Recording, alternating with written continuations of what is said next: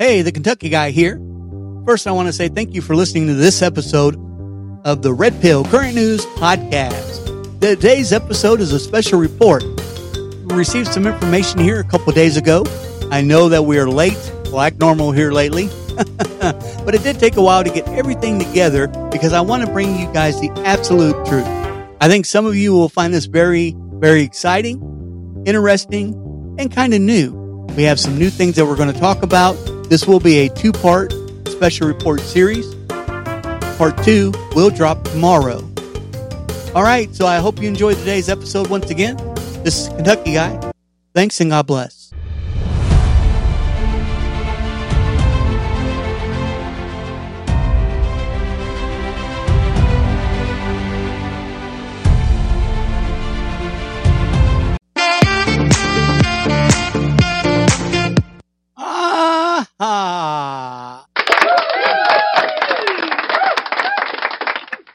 All right, and welcome to the Red Pill Current News Podcast. I'm your host, the Kentucky Guy. Hope everybody's having a fantastic day today. If this is your first time listening to us, we are on all major platforms, including Google, Spotify, Apple Podcast, iHeartRadio, Pandora, and the list goes on. Be sure to hit that follow or subscribe button. We drop new episodes here normally every Wednesday and Saturday. This episode here, however, well, let's, let's hold on first. Also for you sports and wrestling fans, I do co-host with uh, Donnie Cage against the mat wrestling podcast. And we drop new episodes there every Monday and Friday. If you ever like to be a guest on the show here or have any questions, by the way, Merry Christmas to everyone who has emailed. Uh, happy holidays and Merry Christmas to, to me as well. Uh, at OL Kentucky 99 at yahoo.com. I want to say thank you guys. I did answer you in the emails. However, I do like to do it, um, on the air as well. But OL Kentucky spelled out 99 at yahoo.com if you'd ever like to get in touch with, uh, get in touch with me or ever thought about being a guest on the show. So today's episode is a little bit different. This episode was supposed to go out on Saturday. Saturday was going to be just a normal economic financial collapse news, right? However, I received some special intel and some things that uh, I wasn't aware of, and and none of some of this is not new. Some of this is old. However, it plays into what we are dealing with right now in our country and in our world. Therefore, I've decided to make today's episode a special report number one, and we will have a special report number two that will drop this week as well. So let me go over the plan real quick and then I'll get into what I'm talking about. So there should be one more episode that'll drop this week this took me a while to put together because I had to do some fact checking just to make sure you guys know how I am. So I apologize for it being a couple days late. However, I think it'll be well worth the wait because now instead of just one episode this week, you're going to get two. Also, after the next episode, part two of the special report, the next episode will be after Christmas, December 28th. And then we'll take a break, a small break, and start back on schedule on January 4th, which will be our first show, our first show, show, hard to believe, of 2023. Thank you. Yeah, so 2023. So today's special report is, uh, is because I just got a hold of this information and I felt it's important enough to share and to give to you something exclusive. This is something we haven't done in a while. Please do your own research, and this information may upset some of you if you are not fully awake. But I ask for you to just listen with an open mind. You may have heard of some of these companies and people we are going to discuss, but I feel this is important due to the very important status our country and world are in. Mainly, how did we get here and where are we going? So just a couple things before we get started here. if you if you have a chance, I would like for you. The first thing I'm going to discuss is ID 2020. ID 2020. When you get a chance, do a search on that and check out their website.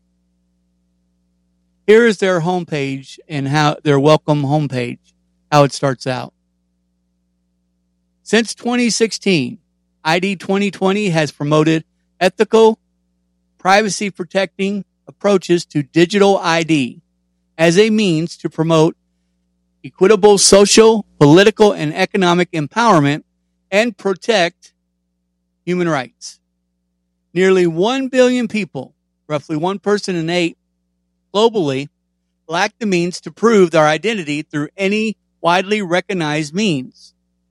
If properly designed and implemented, digital ID could offer equitable access to vital services and enable individuals to exercise their rights as citizens and voters and participate in modern economy. But doing digital ID right means protecting civil liberties and putting control over personal data back where it belongs in the hands of the individual. So yeah, they're going to try to They're going to try to sugarcoat this and make this sound like they're doing it for you. They're doing it for you. Don't buy into it. Every day, we rely on a variety of forms of identification to go about our lives driver's license, passports, work badges, and building access cards, debit and credit cards, transit passes, and so forth. But technology is evolving at a blinding pace and many of the transactions that required identification are today being conducted digitally from e-passports to digital wallets, online banking to social media accounts. These new forms of digital ID allows us to travel, conduct business, access financial and health records, stay connected, and much more. While the process of digital trans, uh, transformation has had many positive effects, it has been accompanied by countless challenges and setbacks, including large scale data breaches affecting millions of people. Most of the current tools are archaic, insecure, lack appropriate privacy protections, and commoditize our data, but that's about to change. And ID 2020 is leading the charge. So have you guys noticed their name of their company? They started in 2016. ID 2020. 2020, 2020. Yeah, what happened in 2016 that set back the globalist playbook? I've said it over and over. They never thought Trump would beat Hillary. And he set their playbook back. Just throwing that out there. We are businesses, nonprofits, governments, and individuals working in collaboration to ensure the future of the digital identity is indeed a good ID. So check this out and listen to the name of this. Through our certification mark, yeah, we shape the technical landscape to ensure that the digital ID solutions which are developed and adopted are user managed, privacy protecting, and interoperable. Yeah. Uh,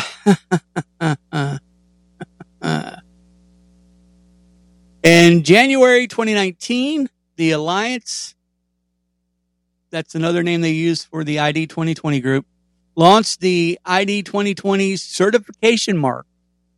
Guess where they launched it at? At the World Economic Forum in Davos, Switzerland. ID 2020's Technical Advisory Committee, made up of leading experts on digital ID and its underlying technologies, established a set of functional, outcomers based technical requirements for user managed, privacy protecting, and profitable digital ID. The resulting certification mark well, I tell you, if if if you don't know why the word mark with this digital ID keeps making me pause when I put it in the same sentence. You need to go read Revelations.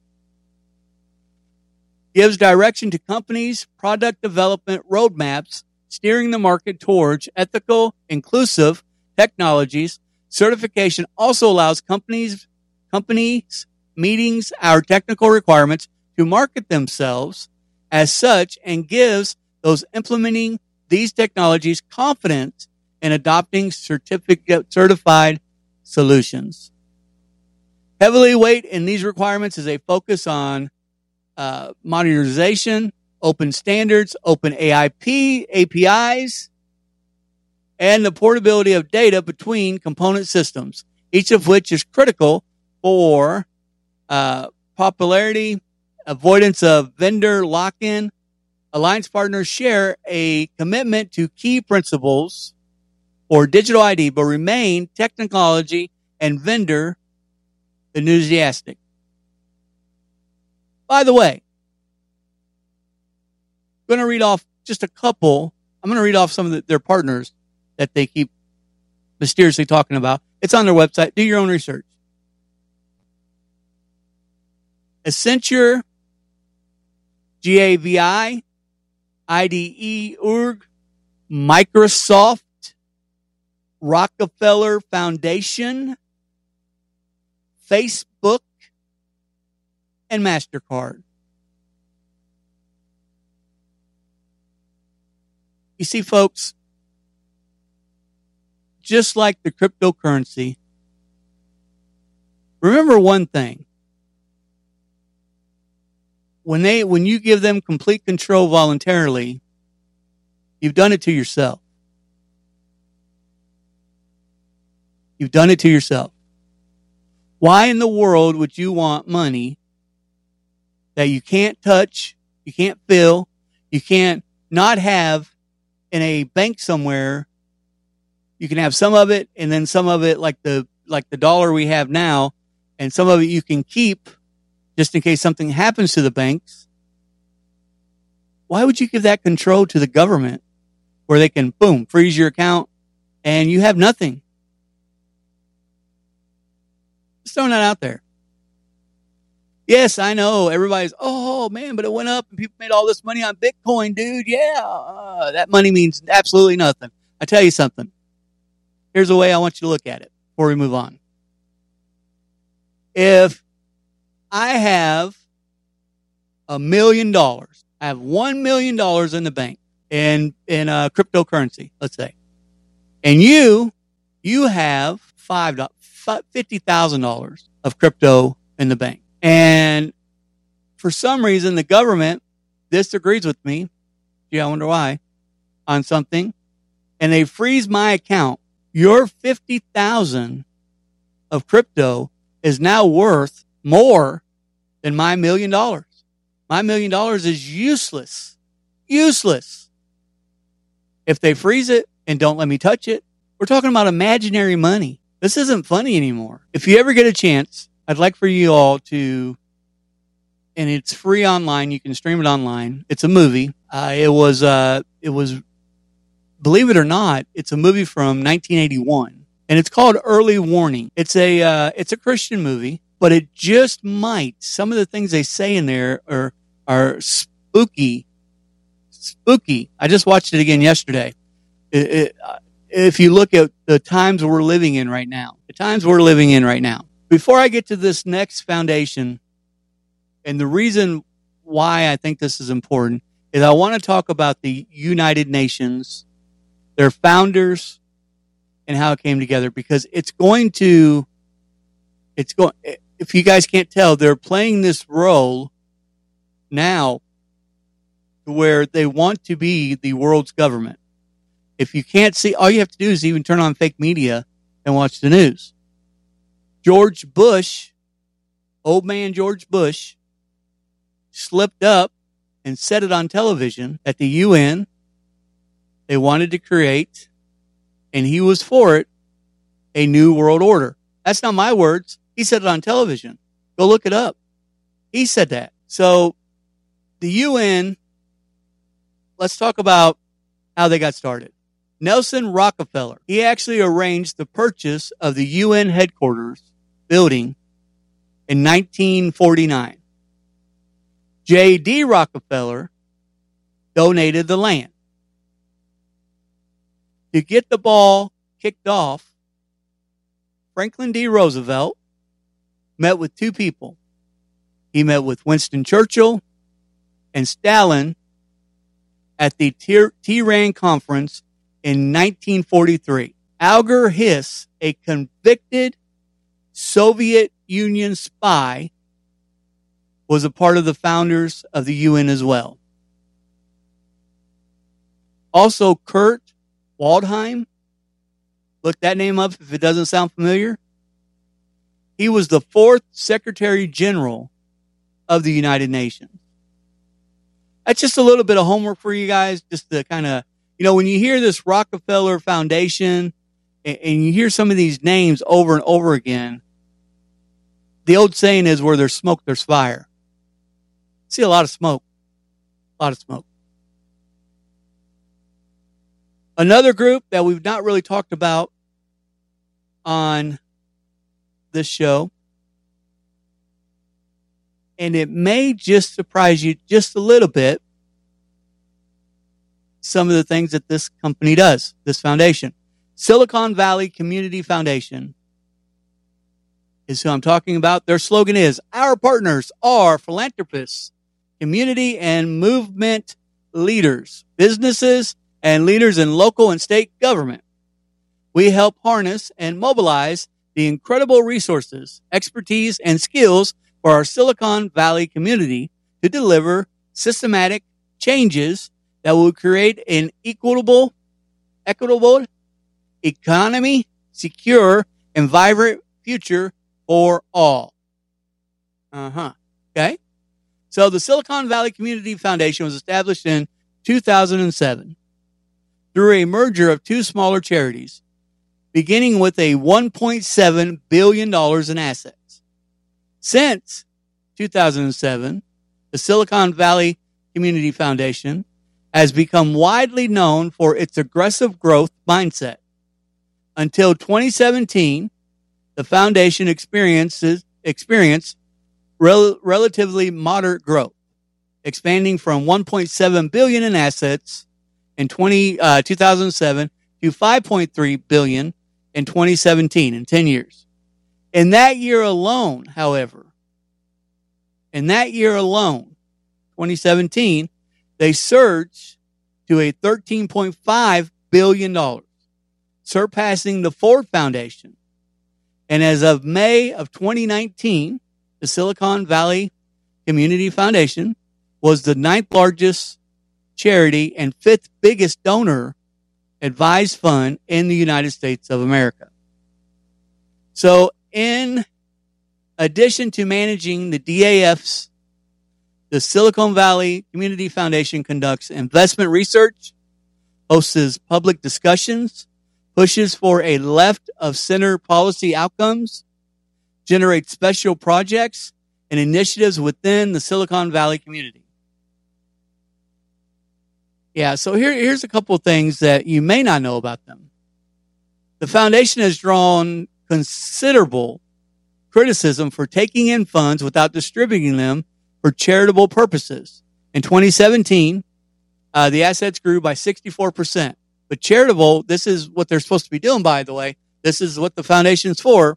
It's supposed to be giving out money and helping people. but giving in the Bay Area dropped by 46%. Huh. So your money went up by 64, but your charitable, like your handout, went down by 46, uh, leading a uh, nonprofit consultant to call the foundation the black hole of charity.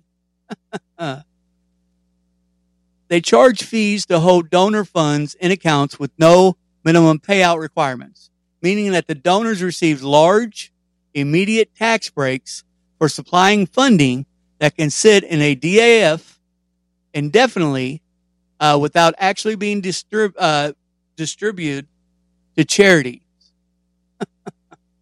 so let's look, let's look at some of their donors and let's see how much they actually donated. So let's start off with their biggest donor to date. Oh, this is going to surprise you. Oh, can you guess?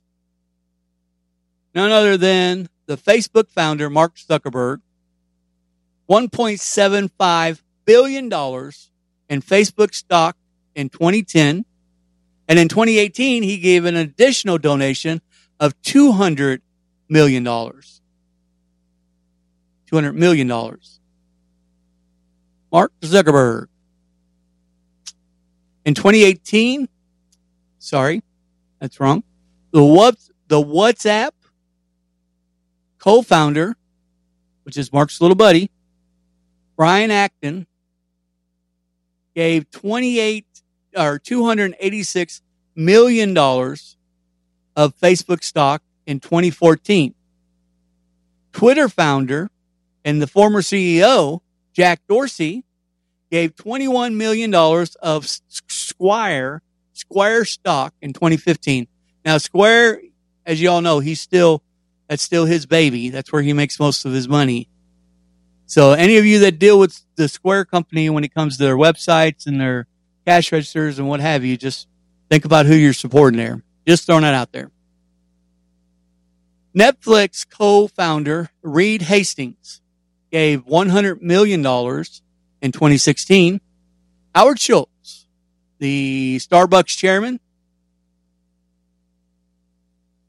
he also gave, he gave $200 million.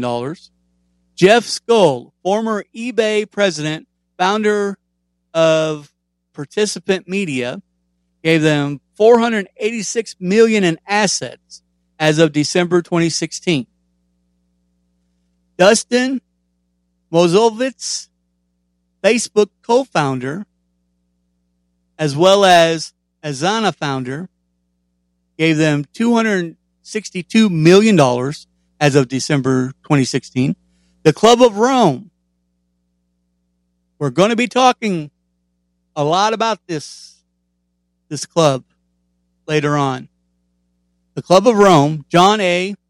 Sobrato and family chairman, the Sobrato organization, which is real estate, gave them $137 million from 96 to 2017.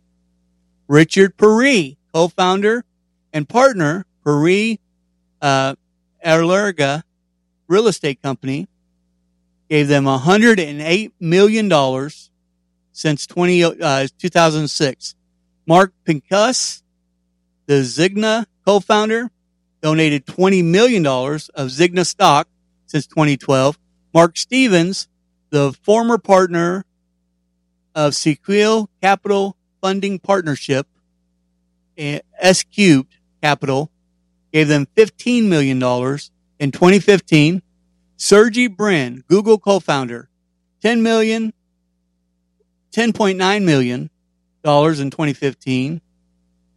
Kieu Hoang, vice vice chairman, Shenaniga RAS, RAAS blood products, $5 million in 2017. Paul Allen, Microsoft co-founder, investor, gave them $2.5 million in 2018. Howard Schultz, the Starbucks, the, the Starbuck. Yeah, I already talked about Howard Schultz. Sorry about that. I knew that name sounded familiar. Let's see. Larry Ellison, the Oracle co-founder and chairman, $1 million in 2015 and an estimated uh, $15 million in 2016. Nick Woodman, founder of Camera Film GoPro, has given this organization $500 million of GoPro stock in the fall of 2014.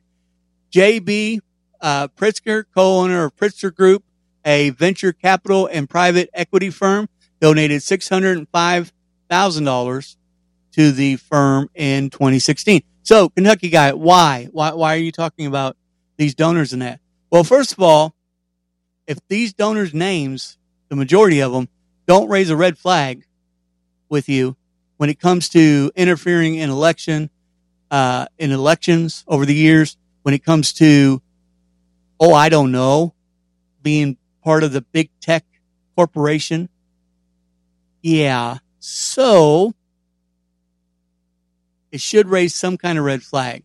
And I think it was worth the time to go through each and every one of them and tell just exactly because you need to know who you're supporting. When you go out and you do certain things and you buy certain things in, in this world, you're supporting that company. Now you may not, you may say, I have to have it, I have to have it, and this is the best price on thing for. Look, man, I live in this world too. But you need to understand who you're supporting. You need to. I've got Facebook. I, I mean, I do. I, I have, uh, I've thought about several times giving it up, but I've got families on there. I've got a lot of good friends on there, brothers and sisters of the church that I like talking to. So I stay on there. I don't buy anything off in there. I don't put any ads on my stuff and or to give them any money to run ads or anything like that. But I'm on there. So I'm just saying, just be aware because there are, there are certain companies and there's quite a few of them that I don't buy from. I do not buy from because of their practices. Quite a few companies uh, here lately, actually. But some, I mean, I, I live here too. I'm not telling you to do anything that I haven't done myself. And I just want you to be aware. You need to be aware of who these people are. Now, let's talk about the Club of Rome. I'm going to be honest with you. This is a club that I'm really just finding out about. I knew about a club that they just called the club, the official title of the Club of Rome, I really was kind of surprised. And they're one of the reasons why it took me so long to put this episode together because I had to do my own research on them to find out and make sure that everything was adding up. The Club of Rome is a nonprofit, informal organization of intellectuals and business leaders whose goal is a critical discussion of pressing global issues, of pressing global issues. Yeah. The Club of Rome was founded in 1968 at Cinema di Lasura in Rome, Italy. It consists of 100 full members selected from current and form, former heads of state and government, UN ambassadors, high level politicians, and government officials, diplomats, scientists, economists, business leaders from around the globe. It stimulated considerable public attention in 1972, which the first report to the Club of Rome the limits to growth since the Jan- July 1st, 20, 2008.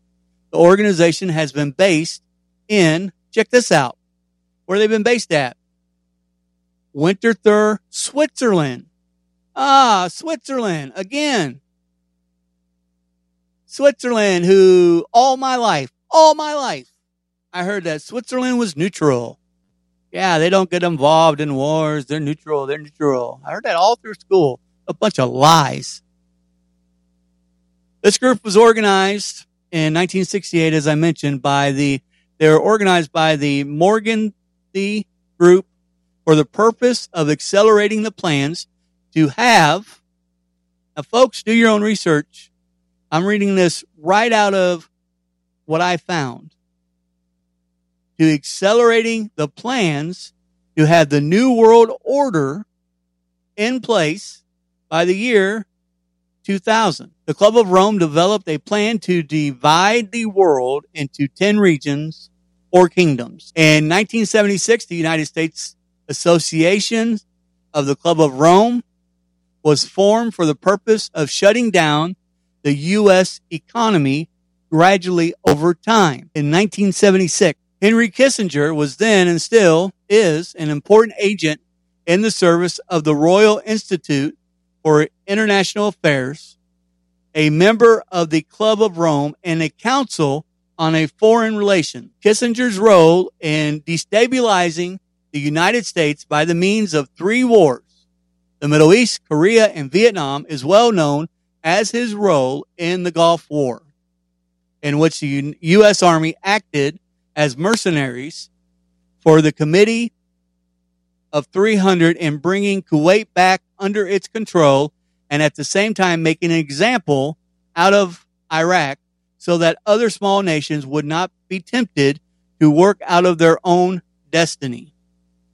The Club of Rome acting on the committee of the 300, and we'll talk about the committee of 300 here later, probably tomorrow, orders to eliminate General Haq and no uh, compunction in sacrificing the lives of a number of U.S. servicemen on board the flight, including a U.S. Army Defense Intelligence Agency group headed by General Herbert Wassom. General Ul Haq had been warned by the Turkish Secret Service not to travel by plane, as he was a target for the mid-air bombing, which, with this in mind, Haq took the United States team with him as an insurance policy as he committed, commented to his inner circle of advisors. The Club of Rome and its financiers under the title of the German Marshall Fund were two highly organization, organized conspiratorial bodies operating undercover of the North Atlantic Treaty Organization, or as we call it, NATO and the majority of the Club of Rome executives were drawn from NATO. The Club of Rome formulated all of what NATO claimed as its policies and through the activities of the Committee of 300. Member Lord Carrington was able to split NATO into two factions, a political left-wing power group and its former military alliance. The Club of Rome is still one of the most important foreign policy arms of the Committee of 300, and the other being the Bilderbergers. Oh, that name sounds familiar, don't it? The Bilderbergers.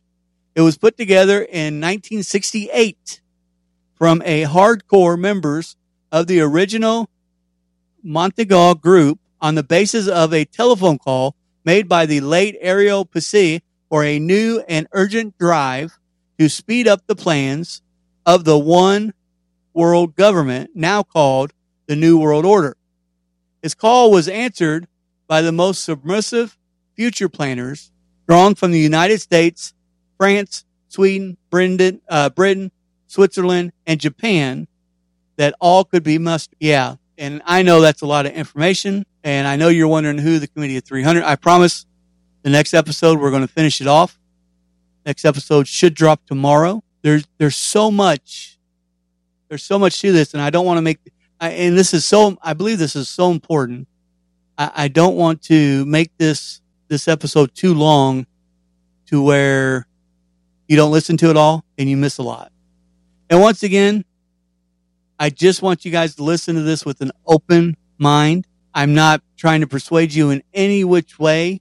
I want you guys to be safe and I want you to understand just why, why I've went over this and why I'm talking about this because it's very important. You can call it a great reset. You can call, you can call it the change of the times. Doesn't matter to me what you call it, but you have to admit you have to see it by now.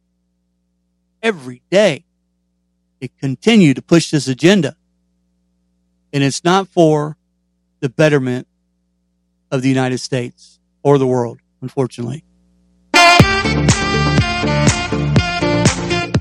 All right, you've been listening to the Red Pill Current News Podcast with your host, the Kentucky Guy. Hey, I hope everybody has a fantastic rest of the week.